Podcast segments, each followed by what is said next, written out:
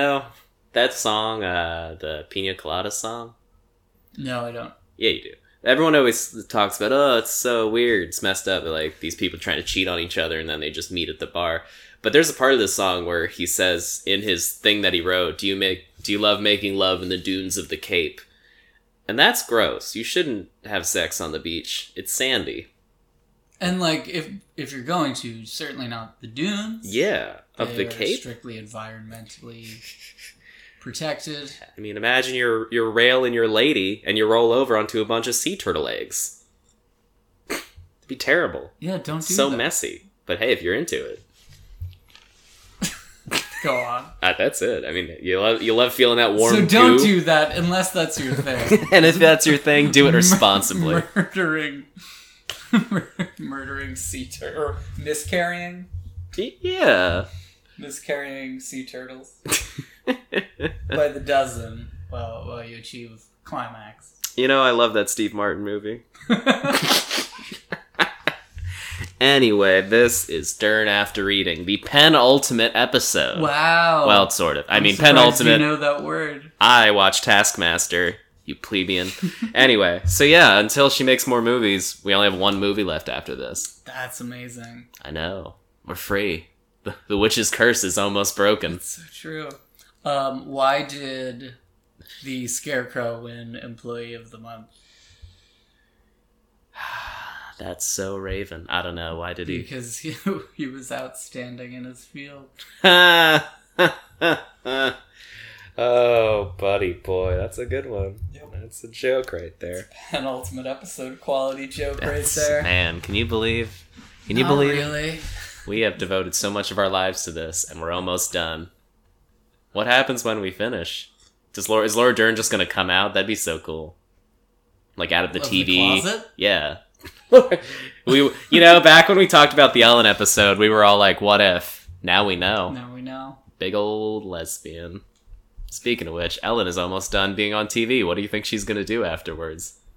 Ugh. Just live in her mansion with her Be billions of dollars? Just, I think she's just gonna grow in bitterness as a person Good. That's good. and isolation. Now, I don't know if you're familiar with this. We had talked about this in the past. Um, the Ellen El- Energy Adventure ride at Disney World. we have in- Maybe I was talking about it with. I think we talked about it on. Yeah, DeGeneres. yeah. Has a ride. At Did Disney she did? World? It was there for like 20 years. It just What? closed like within the last five years, and it was What was it? and it was replaced by the Guardians ride, Guardians of the Galaxy. That sounds more. So it was in the like uh the technology pavilion. It was all about energy. So the beginning, you're just in a big theater, and it's a movie playing, and it's Ellen, and I believe her neighbor is Bill Nye, and she's watched. She starts watching Jeopardy. Bill Nye comes over, and he's like, "You should understand science," and she's like, "I'm Ellen. I don't need to understand science. I'm funny." And then she's watching Jeopardy, and her Alex Trebek is there. It's really him, and her friend Jamie Lee Whatever Curtis. Uh, he's he went to, up to a farm upstate. Aw. Anyway, let me Upstate Canada. up in. Ontario, I Ottawa. hope, I hope he's doing great. Yeah, he's running around naked with the deer. I, I bet he did that once. Anyway, so Jamie Lee Curtis is on Jeopardy. No, she has a okay, sorry. She has a dream where she's on Jeopardy with Jamie Lee Curtis. And Jamie Lee Curtis is getting all these science questions right, and she doesn't know anything. And then like Bill Nye takes her on this journey, and at a certain point, you like the whole theater moves, and you go through this enormous like dinosaur scape because he's explaining like wh- where oil came from and energy and like it's this whole thing about energy conservation. But it was like a 40 minute air conditioned dark ride so people would go in there to sleep. Anyway moral of the story. There's an a- there are there were several animatronics of ellen in this ride and i just hope that she got one after they closed it. How it's just like in her bathroom. How many orgasms do you think have been achieved on the Ellen Oh. ride? um Like once a week, maybe, or like once an hour. i'm gonna who do where do you think it happened more there or the hall of presidents because i feel like they're both very like dark kind of secluded things It's been a while. Like you'd know, you're more familiar with the rides. You'd know better what's like where you could get away with it. Anna, mm, ooh, the American Adventure though. I don't know any theater you could do it in. I would say Hall of Presidents is a better bet. Like, there's a lot of sections with loud music where you could just like you know Yep. And Nick is doing a masturbatory gesture. Ah, yes. But of course, not on myself, on my neighbor. Yes. A random stranger. Another denizen of Walt Disney World, Florida. Well, we did our obligatory Ellen chunk.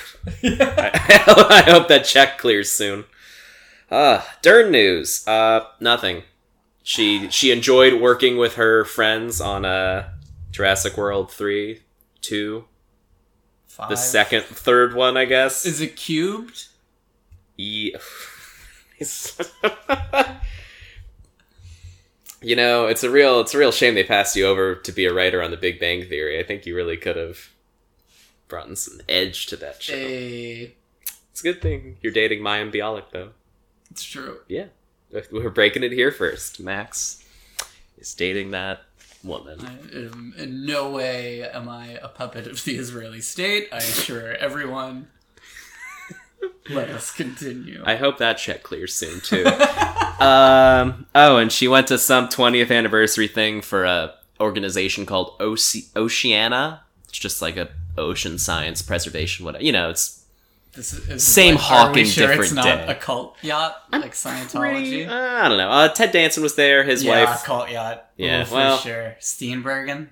Yeah. Well, you know, what are you gonna do? What are you gonna do? Nothing. Not a damn Good thing. for them. Yeah, she spoke. I'm sure she got a nice, nice sum of money for it. You know. well, well, well, well. Do you want to go first, or do you want me to go first? I believe I have the big Dern. I mean, technically, we both had big turns, but What? I don't know. They're both full feature-length films. If you want to go first, you can. I I'll know. go first. I know you enjoyed your film a lot. I also did, but Okay. you first. I quite liked my film, uh, and what definitely just happened is that I talked about it for I don't know thirty minutes. At least we had a whole fun bit in the middle. Oh, we got into Oompa Loompas, like really good shit. Oh yeah. one of our best bits, Honestly, and it wasn't recording. So you, dear listener, get none of that. no.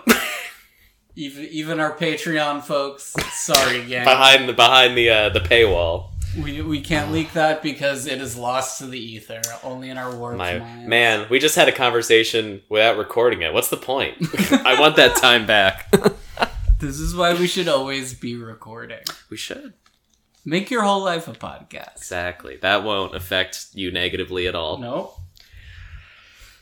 So, So my movie was Rambling Rose. Yes. I will try to be not as much of a Rambling Rose this time around, um, because I don't feel like talking about it for another half hour. that's fair. So we're gonna go quickly. Let's Deep see. South, 1930s. We got a family.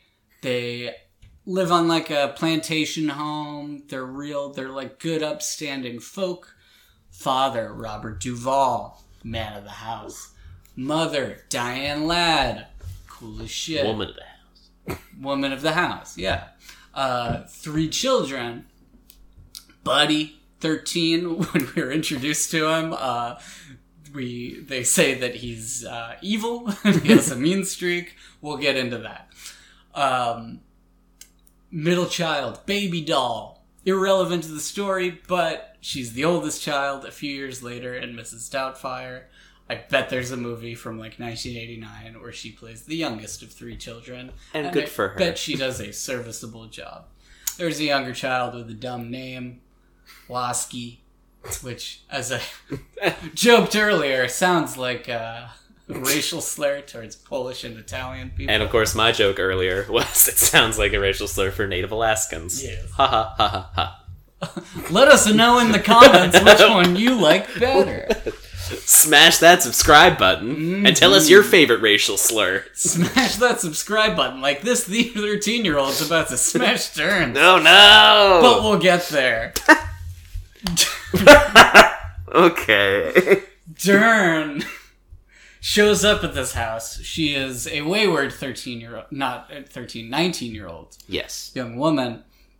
Um, she is trying to leave a life of, uh, life where some scoundrels and polecats, as they're described. Hey, you can't call them that. They're Polish Americans.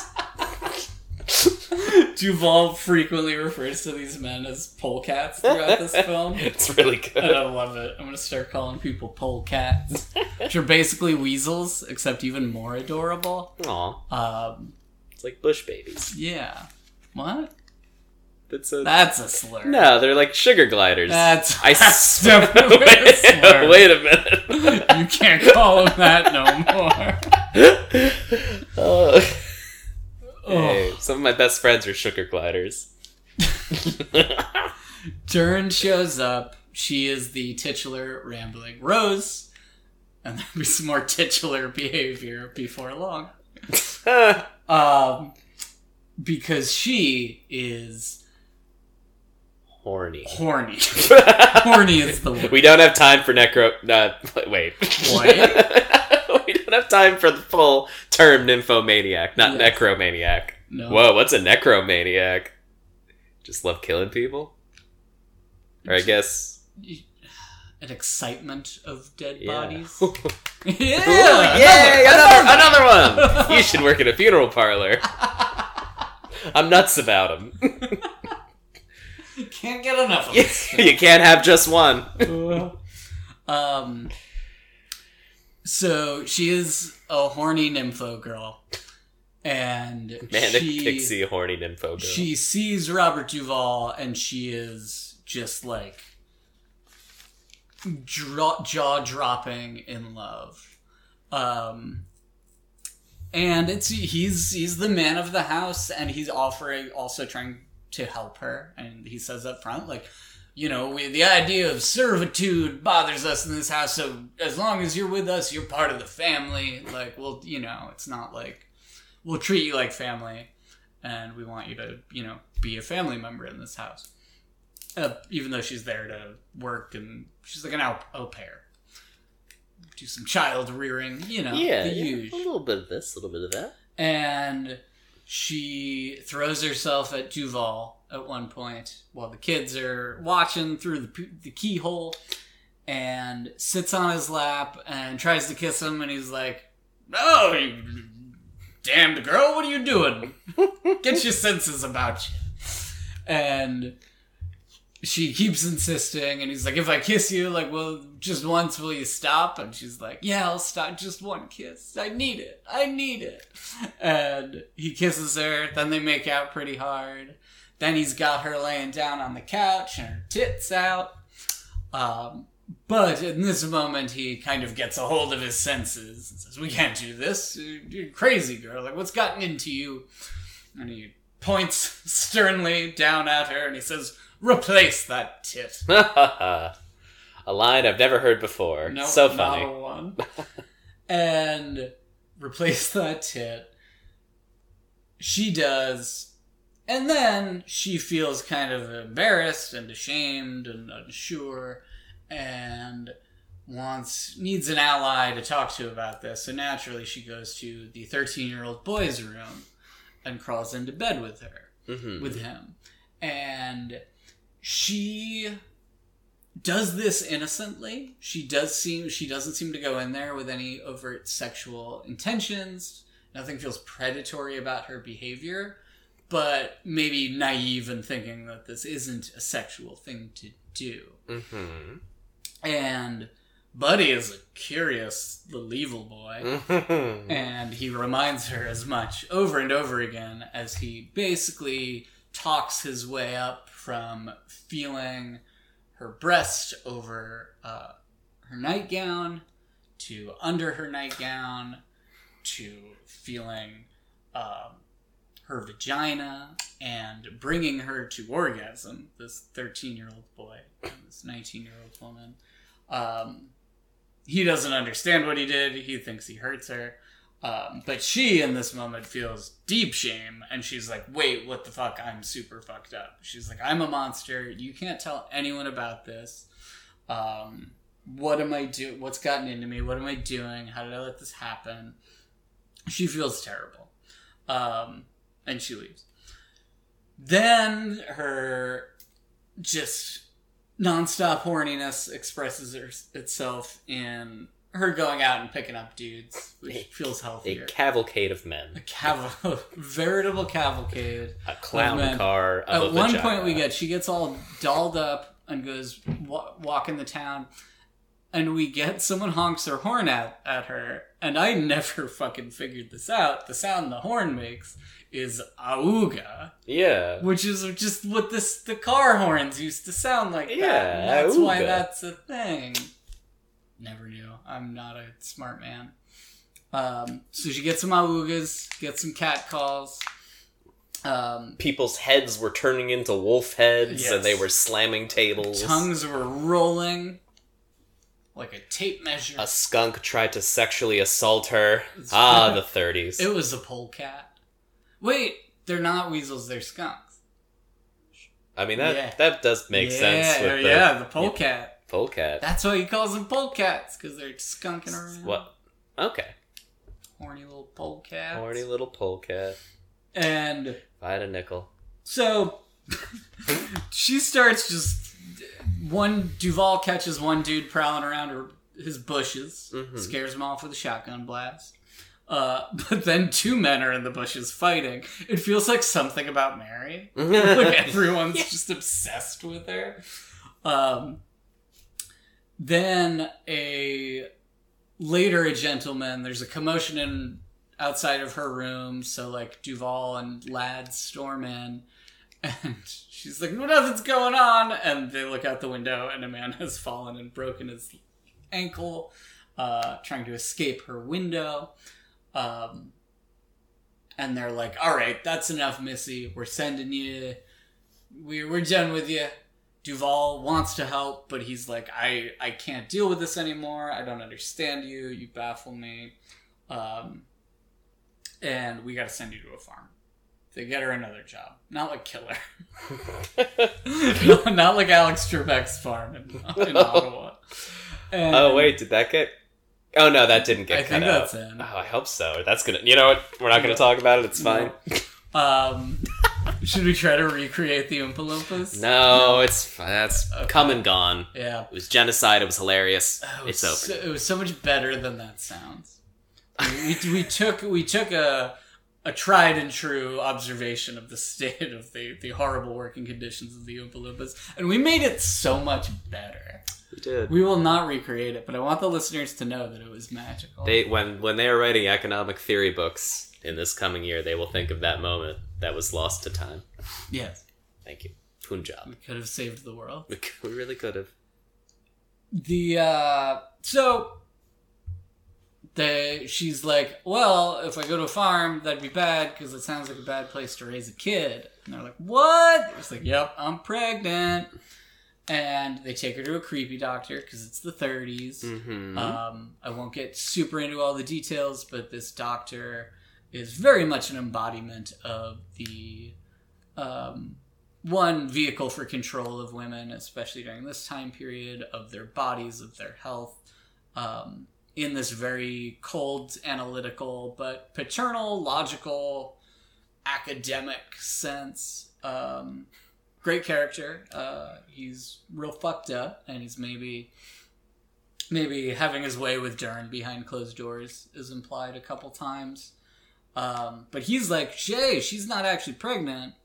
She has an ovarian cyst, and that's what that is.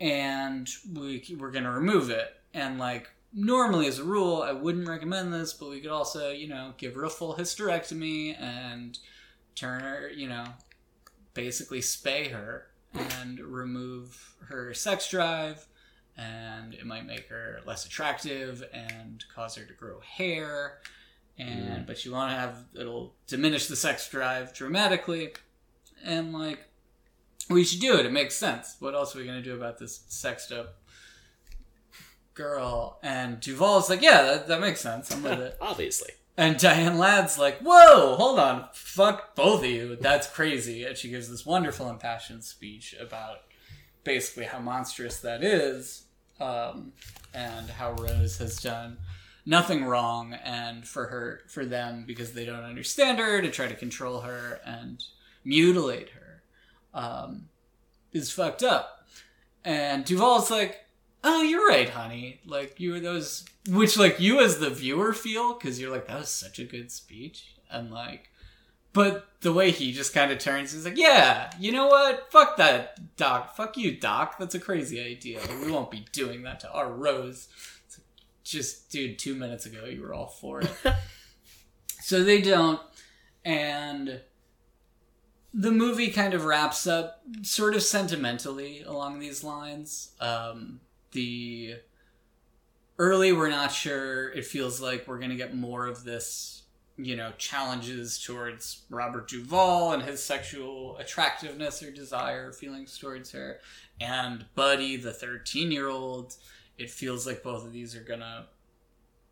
That that's where the story could have gone but it doesn't. It kind of just brings them together as like a, a caring family. And it's sort of, you know, if only a caring family like this had um, had been able to take care of a woman like Rose, you know, it, it could help her because she's not a bad person. And then that's what happens. And that's good. Um, which feels a little toothless for what's otherwise a, a really biting movie, and I think offers really wonderful commentary. Um, despite this sort of sentimental bow, um, I highly recommend it. Dern and Ladd both completely deserving of their Oscar nominations. Um, I'm curious to know what they lost to. I'll check that later. Hmm. Um, it's great. You should see it. Doesn't feel dated, and there's a lot I didn't cover in this very brief recap because I didn't feel like going on and on about it. There's so much stuff we didn't even get to, and it's great. Go watch Rambling Yeah, Road. there's a car crash. There's a hot air balloon fight. It's wild. It's true. Wow, that was even better the second time around, Max. Yeah, You're I so good. I could do this. We should uh, record every episode twice. Okay. Well. Uh, uh, mm, okay. Auga. Let's see. I got a few things between my durns. Nothing huge. Um, you know, it's been a busy season, work and whatnot. Saw Halloween Kills twice. Very. Is that a new one? that is the new one. It just came out this past like two weeks ago, maybe. It's very good. Um, there's some negative reviews going around, but it's mostly people that just watched it as a horror movie and not as another Halloween movie. It's really cool. It has the highest kill count of any Halloween film. How Hall- many? I don't remember the tick, but as as a point of reference, within the first six minutes, Michael Myers kills about ten firefighters. Nice. Really- About time that get I know, and man, they he wrecks them. There's this one guy who has like the cutting a car open saw, and he tries to use it on Michael, and Michael just like like reverse turns it into his head, and just like it's really good though. There's it's really good. It's a little self-serving and gratuitous, but like I feel like they got a lot of people back that weren't in the first new one. Like they brought back like four or five like orig- people from the original original and then they like worked in story like into the 70s from now. Uh, anthony michael hall showed up for a while. Oh, there and he's a go. man now which is weird. Like he's a he's a man man. Like he there's there's kind of a point where like there becomes this mob mentality and everyone's like evil dies tonight and they're all chanting it and it gets a little weird. But it's a cool movie. Check it out. It ends with a super like fuck hope moment where like you think like Michael Myers is clearly still on the loose, and you're like, oh no, there's gonna, you know, there's a third one coming. So you're like, whatever, and then just like, bam, I'm not gonna say what happens, but like they knock out a person like last second. It's cr- crazy. Yeah. Um, I'm a cat dad now. I've got two cats in my house. It's, it's cat. They're cats. Cats. Shit's cats, man. Cats. Hope my landlord doesn't find out because we're not supposed to have cats. But Your landlord is our biggest fan. Oh no, Cornman McLandlord, as he is in my phone. Corn. Cornman McLandlord. Huh. His, his name is Corin. I think Corn with Man. I think with a K, so I call him Corn Man. Not to his face, but I should. Uh, and one other thing, I went to the Bates Motel last night. It's a lovely haunted attraction about 45 minutes outside of Philadelphia. It was fucking phenomenal. For, it was like two really. Was it actually used in Psycho? No, but it, there are like two really long woodsy walkthroughs. One of them used to be a corn maze, uh, not a corn maze, a uh, ha- hayride. But they they took that out this year. Now it's just all a walkthrough. It was really cool. They had a lot of cool shit. They had a lot of like suspended rope people that would like jump between platforms and stuff. They had literally every fear you could imagine was created in some room or building. There was a clown room which was phenomenal. I loved it so much. I was laughing the entire time. There's like a there's a snake farm room. Like anything you there's a there's a, a room that's just a kitchen and there's like bees everywhere. Like if you have any any fear there's a point where there's just a grate that's underlit and you could tell it's there because like one person's afraid of grates like my partner is and they walked over but like genuinely so good if you could go there if you have time go it's I fantastic know that. it's really cool though Like a dog. But yeah there in the first walkthrough there is a scene where you pass the bates motel and a guy dressed as norman like with the dress and the wig and like a, a meat face on walks by you like very like trying to get through you to the But they could only get the rights to Vince Vaughn and the shitty remake. i still need to see that I no, you don't. Yeah, I do. Ah, whatever. But um, yeah, it's really cool. Go if you can. Had a good time. Got spooked. So spooked. It's good. I did. I was there. Were I so haunted house stuff. Air cannons. That's a big thing. They always get me just because the noise is very like sudden and sharp. Like I was little shoulder jump. One guy in a ghillie suit got me so fucking hard. He was sitting on a table and I did not know he was there. And he just kind of his arm reached out and I like brushed along my side and I jumped out of my entire skin. That and right at the end there was this woman like kind of a Dios de los Muertos bride kind of deal, and she got really close to me and said in my ear, "You smell different when you're sleeping," which is a that's a very good thing to end on. I was like, ah. That's. that was the creepiest thing you could say. It was really good. Imagine if she like everybody gets just a different line. That's, that, that's I- that good. I'm sure she has a few. no, they're all one off. She says it every The time. most She's talented improviser in history. Uh, yeah. So Go back, get her on the pod. I will. I'll find her. Final episode, so we can end with that line. You smell different when you're sleeping. You do.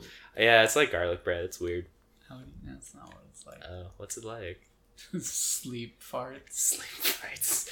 My, my butthole just opens when I sleep. It's just a continuous, slow leak. Anyway, now that you've gotten that out out from between you, Darrens, Oh, it was a slow leak. All right. anything else? No, that's pretty much it. Okay, okay. Um, I've been.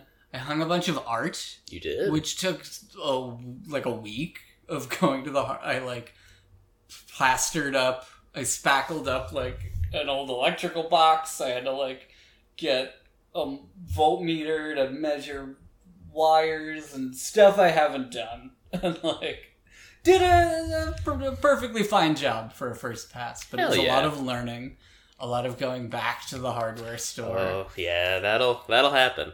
And now it looks quite nice. I'm, I'm satisfied with the with Quite- pieces. Quite arty. So that feels good. Good. Good. Um, I've been watching. Naturally, I've already gushed about this show. I'll do it again. Succession season three is upon us, and it is such such a delight. I've watched both episodes multiple times thus far. Uh, it's incredible. There's no better show on TV right now I'm glad. that I've seen. Um, that's great to have back. And I'm watching another show that a lot of people are already familiar with, but I never really watched. And that was 30 Rock. Ah. And let me just say, what a delight. What a delight. In my mind, I was going. I never. I just assumed it would be kind of bleh. In my mind, I guess I put it with Parks and Rec. I think just because of like Amy Poehler, Tina Fey. I guess is why I do that. And it was around the same time.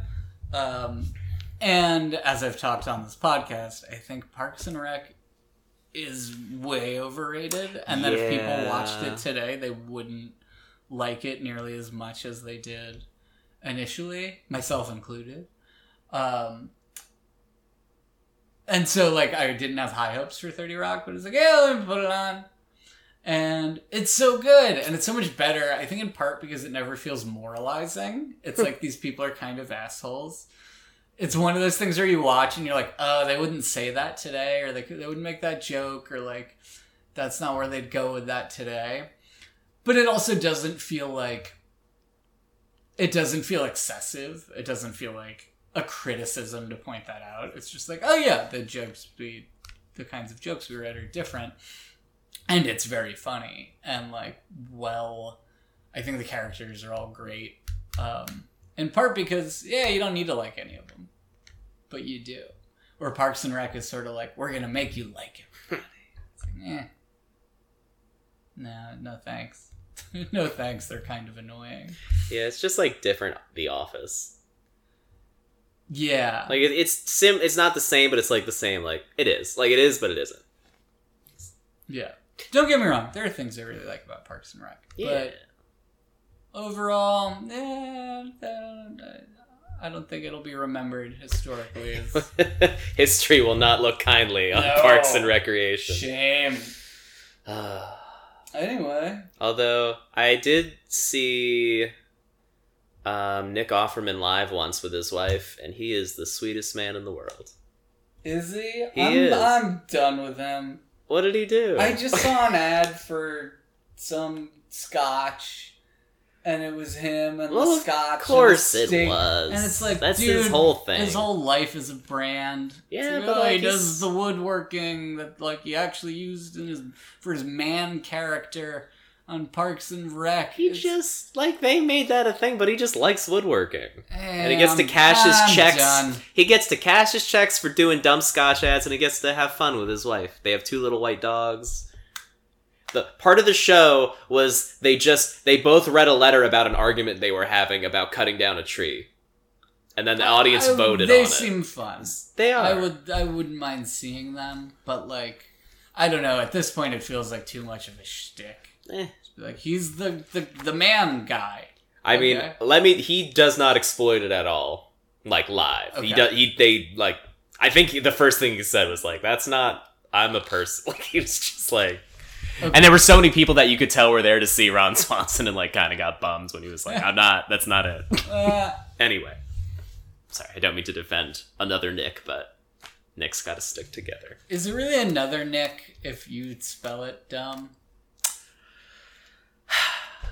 Listen, yeah, I feel listen, like I really I've I've like gone a little easy on that. listen, buddy. on, At like, least I remember to record 50 some podcasts. episodes. Okay. Well, I am now going to talk about this movie that I watched. Okay. Fuck you. okay. My movie was called Daddy and Them.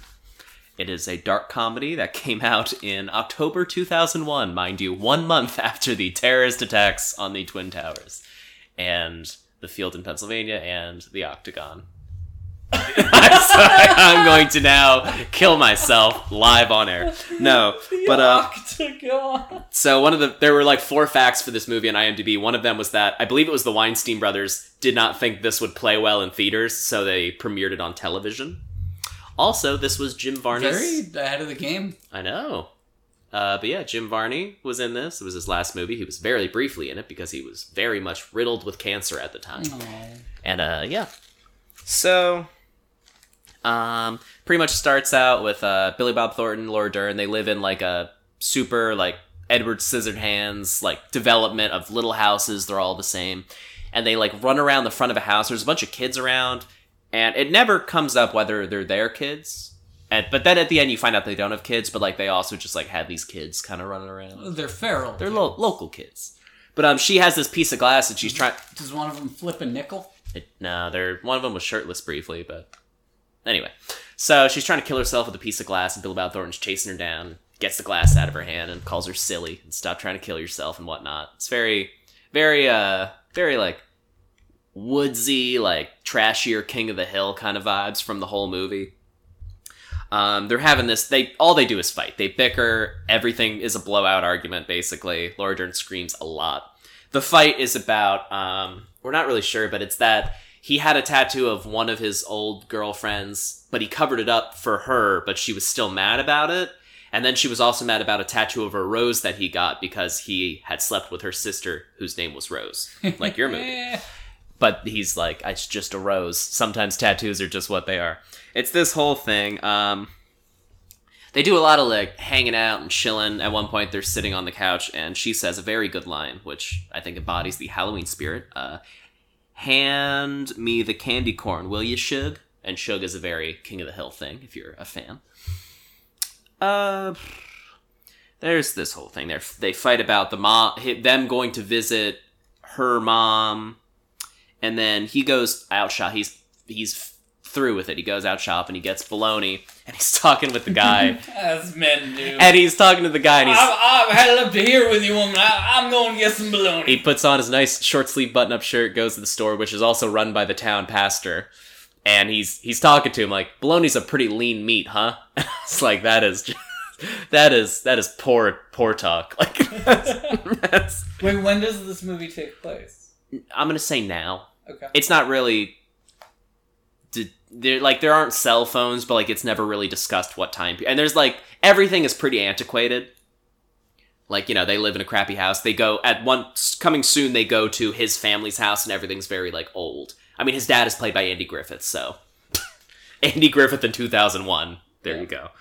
Um, they they get in this blowout fight. Him and the guy at the store. He's like, they're fighting about like the uh, Billy Bob Thornton is like, ah, all you do at church is show off new clothes. I know how it is. And then the priest is like, are you still an alcoholic? And then he ripped the Billy Bob Thornton rips up the baloney. They have this all starts because Billy Bob Thornton is buying things on credit because he's very poor. Anyway, and then at the end they have this big fight. and They just back and forth a little bit, and then Billy Bob Thornton says, "Can you slice me some more bologna? She'll kill me if I don't bring home the bologna." and then uh, they're they're chilling outside with Everclear. He loves Ever. It comes up multiple times that he The drink or the Yes, the Okay. drink. He no, they're they're chilling with the band Everclear. They live with them in a small house. But uh so they're doing this, they're just kind of hanging out, bickering generally. And then he gets a phone call and he finds out that his uncle uh what was it? Hazel, Hazen, excuse me, is in jail for armed robbery. And then uh Mama Diane Ladd, Laura Dern's mother, and her sister Rose, for some reason she comes too. They both come fly to the house so they could all go together to the Billy Bob Thornton's family's house to like settle this dispute and like figure out what's going on, go to the hearings and whatnot. And Billy Bob Thornton is like, "That's weird. Why are they coming?" And sh uh, Laura Dern is like, "It's a family matter. The family's got to be here." And Laura Dern is just so fucking pissed off that her sister is coming the whole time. It's just like it's a good movie, but like there's definitely parts that are just gratuitous. Like they fight the entire time. It's just so much. Um, at one point, the, they're all in the car together, heading to the, the family's house, and the mother, she's she drinks too, but like it, it's kind of played as like it's okay for her to drink because she's not poor. But like when Billy Bob Thornton drinks, I mean, it never super comes up. Like at one point later, there's like an outsider marries into the family and is like just fucking blows her lid. You guys are all fucking crazy. You're all mad. If you just talk to each other, things would be so much better. Anyway, it's a very like meme humor movie. So like he storms out of the car after Diane Ladd says some shit about like whatever. He, she's just talking about like menial like oh Laura Dern, remember when you dated this other boy? Like they're they are both so, jealous towards each other the entire film. And he storms out of the car and he says, "I'm fucking walking there." And he takes a beer and cracks it open. He starts walking. Where's the bologna store? Ba- yeah, like, I'm gonna go rip up some bologna. So he just starts walking, and like they they leave him. He she's the uh, one of them in the car with Laura Dern is like, "Why don't you go get him?" And she's like, "Ah, there's no point talking to him when he's like this," which is fair. He's just leaving, and he's he picks up a rock. And he's just like playing with rocks and walking, and he, he kind of like tosses it right as a car goes by, and he doesn't see it, and it hits the car, and this guy gets out of the car like a beard and glasses and stares at him, kind of squared up, and they it cuts between either of them, and then the guy just starts chasing him down, and they're running down the street. And you can hear the the guy's like heavier, he's like huffing and puffing, and still like running both arms. It's it's memey, it's weird. So he gets there, Did you say Mimi? memey. It's me- meme hume. It's very like that kind of vibe, the whole thing. So he gets to the house, and who is there but his, uh, I believe it's his brother, John Prine. Is just, Ah. and he just plays like a cool, like pretty laid back dude, just kind of Yeah. hanging out.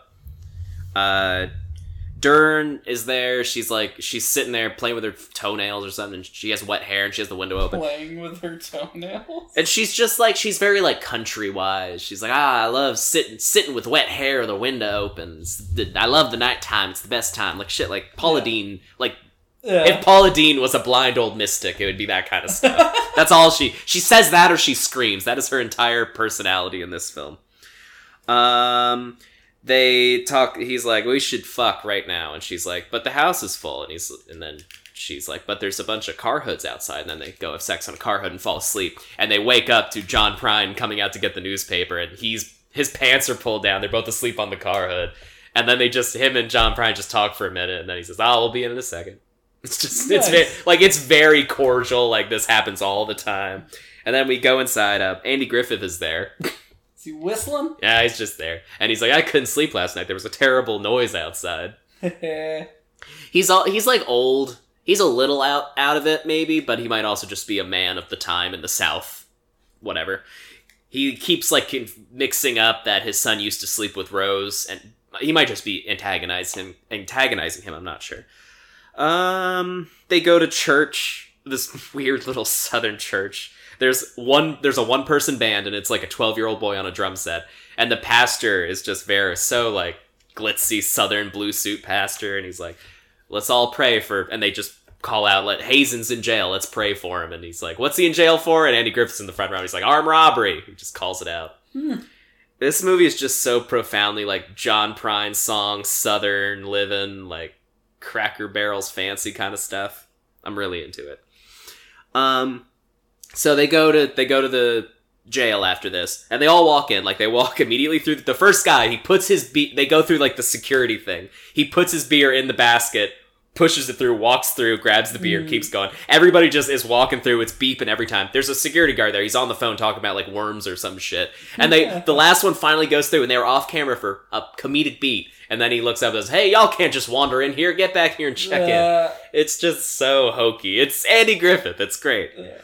And they they see we see Jim Varney and they're talking on the on the jail phone. The whole family is like twelve people. Every time they they are they present as a group the entire movie. It's, it is hila- utterly hilarious. And um, John Prine is just there watching them talk, and he, he turns to the his uh, Jim Varney's wife, who is a British psychiatrist for some reason. Um, and he's like, "It's such a thing to see a f- uh, older brother and his younger brother talking through a jail phone." And then she's like, "What?" And then he just repeats it verbatim. And I was like, "John Prine, you're an amazing man. We lost you way too soon." Then we meet the lawyers. Of course, the whole family's there, and it is a married lawyer couple. It is uh, Jamie Lee Curtis and Ben Affleck, and wow. and they hate each other. They bicker not like Jamie Lee Curtis and Ben Affleck are married. And Is he is she noticeably older? Than yes, and it comes up that Yeah. she like married him because he was like young and virile, and he's not. He's not. He went to like some joke law school, and she's like a real lawyer, and she just antagonizes him and hates him like so deeply. It's That sounds like the best part of this. it's movie. great. Like they are in the movie for maybe five minutes altogether, and it is, oh god. So, oh, man, they just they fight so much. My god. Um, they they fight. There's a bunch of scenes where they're just shooting guns out in the woods. Andy Griffith is shooting a gun, and I was like, ah, he's the sheriff. It's fun. Yeah. Uh, they have a velvet dog painting in their living room. It's very good, incredible. It's like my velvet dog painting, but like a closer, like a pointier Rottweiler. Uh, they go to Dusty's Liquors. It's like one of my velvet. Yeah, I, I have. You've seen him, Brutus. He's a great boy. They then get a list and they figure out they need to go and get liquor for this little picnic they're going to have to like meet with the lawyers and hang out. So they go to Dusty's Liquor and such. Great store name.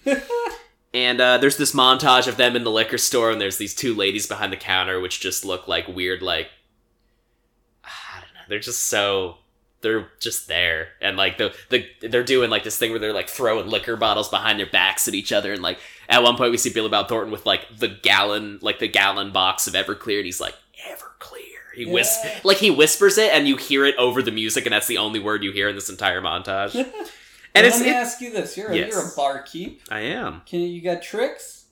uh eh, I don't I don't like to practice them at work because they're you know you might drop them You should get a, a practice bottle. Eh, I don't, I don't. I don't need to be cocktail. I don't need to be Tom Hanks's character. Tom Oh, Hanks. Tom Cruise. Well, His He's name. Such a shittier cocktail. I I feel like if they made Cocktail with Tom Hanks, it would have been a different movie, yeah. and I stand by that. Uh, so they have this barbecue, and basically Jamie Lee Curtis they they have a fucking blowout fight, and she's like, "You think when you marry a thirty year old you could last more than three minutes?" And she just storms off, and then Ben Affleck calmly stands up and says, "I think you need to find different lawyers," and leaves. and this picnic, the whole time, Billy Bob Thornton and Laura Dern are just macking on each other while this entire thing plays out in front of everyone else. This feels like like a funhouse version of my movie. It really, honestly, it's the same movie, just more fun, but also darkly upsetting. um, they go to court. Jim Varney's there, and we find out that the man who he attempted to rob was none other than Walter Goggins. really? Yes, and like Oh. it's this whole thing where like he accused him of like hitting him with a doorstop or something, and like we find. Walter find Goggins, poor guy. No one looks like more of a villain. he has a vodka. Did you know Walter Goggins? he has a vodka, a, Nah. a designer vodka. Nah, he doesn't. Walter Goggins has a vodka. E I E I O. Anyway, and we find out like he might go to jail for life because it's attempted murder. It's this whole thing. Everyone's really upset. At one point, we're in the living room and everyone's just kind of bummed out. And John Prine is there and like everyone's crying and he just looks at this uh, the British woman and he's like, "Can you pass me that book?" And he says it like four times before she acknowledges him. And she's like, "It's a psychiatry book." And he's like, "That's fine." And then he just starts reading it. And then he's reading that book for like the rest of the movie until the end. It'll it'll come up. okay. Um, we find out they have another velvet dog painting in the living room. This one's like a white puffy dog. It's so cute. Their living room is so dreamy. Like it's such a such, such like vintage. Ugh, ugh, I love it so much. Not only could I sell it for so much money, I could also live in it. I'd love it. Uh, there's a D- Dern. They have a fucking enormous blowout fight. Like Dern and Billy Bob Thornton, because like he's saying goodbye to Rose, and they like do the friendly like kiss on the cheek, like oh we'll have to come up to your place, yada yada yada. And Dern just fucking is screaming and banging on the hood like a possessed witch. It's kind of it's kind of a bit much. And then the, the Billy Bob Thornton is just like I'm gonna go to a fucking nightclub. You get out of here. Like take him to the airport. And then we see he goes into the living room and immediately like the brother dude, the guy who passed the beer through the scanner, he comes out dr- dressed up and he and Billy Bob Thornton's like you look like a cat burglar and he says we going to that gentleman's club? like he just heard it screamed outside and he was ready. Anyway, they get into a car accident. It's this whole thing. Uh, Billy Bob, like Laura Dern, is screaming and running up to the accident, and then she finds him. And within 30 seconds, they're fighting. again. Like she's she's crying relieved, and then immediately they're fighting because the EMT was like touching him. Like the female What? EMT was like had her hand on him and was like you know taking care of it. Right. It's so dumb. So, um, everyone's at home now. The British woman pops her top. She just like screams at all these people. She's like a psychiatrist, and she's like, "You need to all, you all need therapy. You are terrible. You are all just killing yourselves, and you are just gonna, you aren't gonna grow old. You're gonna fade away." It's this whole thing. Um, there's also this monkey the the mama, the woman that's married to Andy Griffith, has this monkey, and when you clap, it just plays like a like a monkey song. I was gonna try to find it, Like but a toy monkey. yeah, but it Okay. like monkey monkey dance, dude, monkey dance. That's the wrong, but it's like that. What, And all what- she what does- genre of music is the? I'd say stadium rock, but like it's just like, and she just she'll sit there and just listen to it, and it'll just go off at certain times, like when people like when there's a loud noise. So the monkey's going off. That's a really funny. It's bit. it's a funny background, but like so the monkey goes off, and because Walter Goggins is knocking at the front door like later at night, uh, John Prine answers. He goes outside, and he based the Walter Goggins tells him like it, it didn't happen. I lied. I fell. I, he didn't hit me. It was a mistake. I'm gonna go in, tell them everything's gonna be dropped. And then John Prine is like happy, and he goes inside, and then he in turn goes to everyone in the house and like gives them therapy because he read this book and it's like it's not bad advice like he goes to the mom and he's like i'm gonna buy you a real record player mama so you can quit. He doesn't say anything. He's like so you can listen to other music. And she's like that'll be nice. She goes to the dad. He goes to the dad and says like maybe if you talk to mama she wouldn't be playing that damn monkey so much. Then he goes to laura dern and he's like I forget. He gives them like good, solid therapy advice about like he goes to Laura Dern and then Billy Bob Thornton. Billy Bob Thornton's at the on the toilet at the time, at the time, and he's just like you two, like you know, she talks all this game about people she's dated, but like she's still with you, and like then like advice like that. Like clearly you two are just like working up jealousy and it's not real, and you live together and you've been together so long, like yada yada. And that's pretty much it. Oh, his truck was totaled, so they have to get a ride home. And then they're at home, and then they're in bed together. Billy Bob Thornton, Laura Dern. And there's this scene where we see Billy Bob Thornton like dropping kids off at a daycare, but it kind of just it's just like placed there. And then afterwards, they have a talk about having kids. So I don't know if that was supposed to be like a dreamy thing, like oh, this could be what happens. And he's like being a good dad in the little thing. There's a few weird like artsy cinema moments in the movie like that happened there's a scene where like we hear what billy bob thornton says before he says it and then he says it again like with his mouth i don't know but yeah that is it that's it How how hot was Dern and Billy Bob? pretty hot i mean billy bob was like he's billy bob thornton he was very tan hairy ta- a lot of tattoos uh laura dern was you know 2001 era country country like not trailer park trashy because they lived in a house but like house trashy Nice. But nice, she was hot. It worked. Um, oh, and at the end we hear one of my favorite John Prine songs, uh, "In Spite of Ourselves," which you might know. It's like a two. It's him and a woman, and they sing about each other, and they kind of like joke and poke fun. Like she at one point she's like, "Caught you sniffing my undies." I don't. know. We haven't got laid in a week of Sundays. All that stuff. And there's this there's this video over the credits of everyone coming out of the the Montgomery house, like the, the main house, like every the whole crew, like all the actors, every crew, like it's really neat because like everyone got to be in the movie. Oh, cool. And I was like, oh, that's such a nice touch, and it was over. It was really good. I liked it a lot. It was it was the one of the whitest movies I've watched in a long time, but it was also That there will was happen here on Dern after. and there was just there was like a twang over the whole almost the entire movie was back set to just twangy guitar.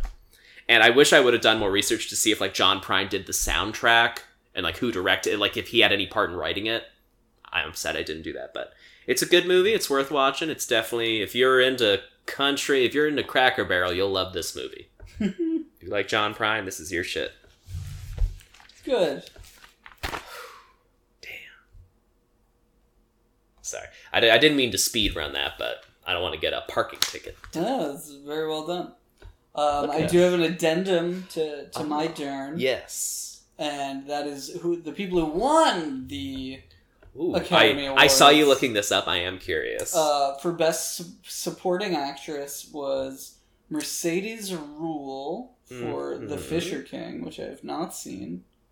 I believe Robin Williams, um, and a more well-known actress and character for Best Actress of 1991. One of the only horror Academy Award winners. 91. It won Best Picture Best. and Best Actress. Damn. I'm gonna kick myself. What was it? Eh, I'm not even gonna tell you. Come on. Was it part of a franchise? Or was it as a, a not off? really, but sort of. Well, like mm. the books are. There are other movies in the same. oh, the same um, character. was it Interview with the Vampire? No. Oh, that's close though. that What what was was- it? Come on, come on. Silence of the Lambs. Oh, fuck! Jodie Foster. Damn. You know, there, there's a guy. He actually helped design the shirt. Studio House. Um, you know his stuff. Um, he's releasing a Silence of the Lambs shirt tomorrow, and I'm very excited about it. Oh, good. I love that movie. I love it. I also don't know Studio House. Oh, he makes those VHS stack shirts I have, Oh, gotcha. and like spooky stuff. Mm-hmm.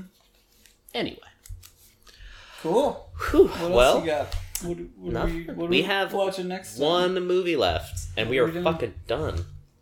We are watching Doctor T and the Women, probably with our friend Tyler. Oh, that's the oh, and I just realized that's directed by Robert Altman, who did Short Cuts. Oh damn! Oh shit! I I didn't know that. I don't think it's Also- I don't think it's one of his best. I did a. I yeah. It looks like a very. I mean, just if you know anything about the movie, This will be a good it's one. about a gynecologist that everyone is in love with because he's And fucking what's his face. Richard Gere. Thank you, Richard Gere. Also, my movie was both written and directed by Billy Bob Thornton himself. I did not know Oh, that. Look at that. This must have been post Sling Blade. I think that Mm-hmm. was his first. Maybe not. I don't know. What are you gonna do? You know what? You say tomato, I say Sling Blade. It's a nine inch blade. That's all that matters. Have you seen You Sling Blade?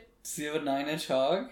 No, it's a it's a it's a knife. I actually haven't seen it. You, it's oh, he has a blade. Well, I would say not to not to give you homework, but it's it's based on a short film that he made, and then they funded him. They were like, make this a full movie, and he did. Oh, really? It's it's pretty good. I mean, he oh. plays a profoundly mentally ill man, but like you know, he does it well. Yeah.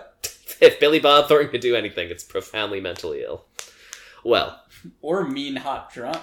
true. a bad Santa. I've been watching Goliath, and he's basically the same Oh, character damn. as Bad Santa. I forgot he's in If Bad Santa were a high-powered attorney. He, he was.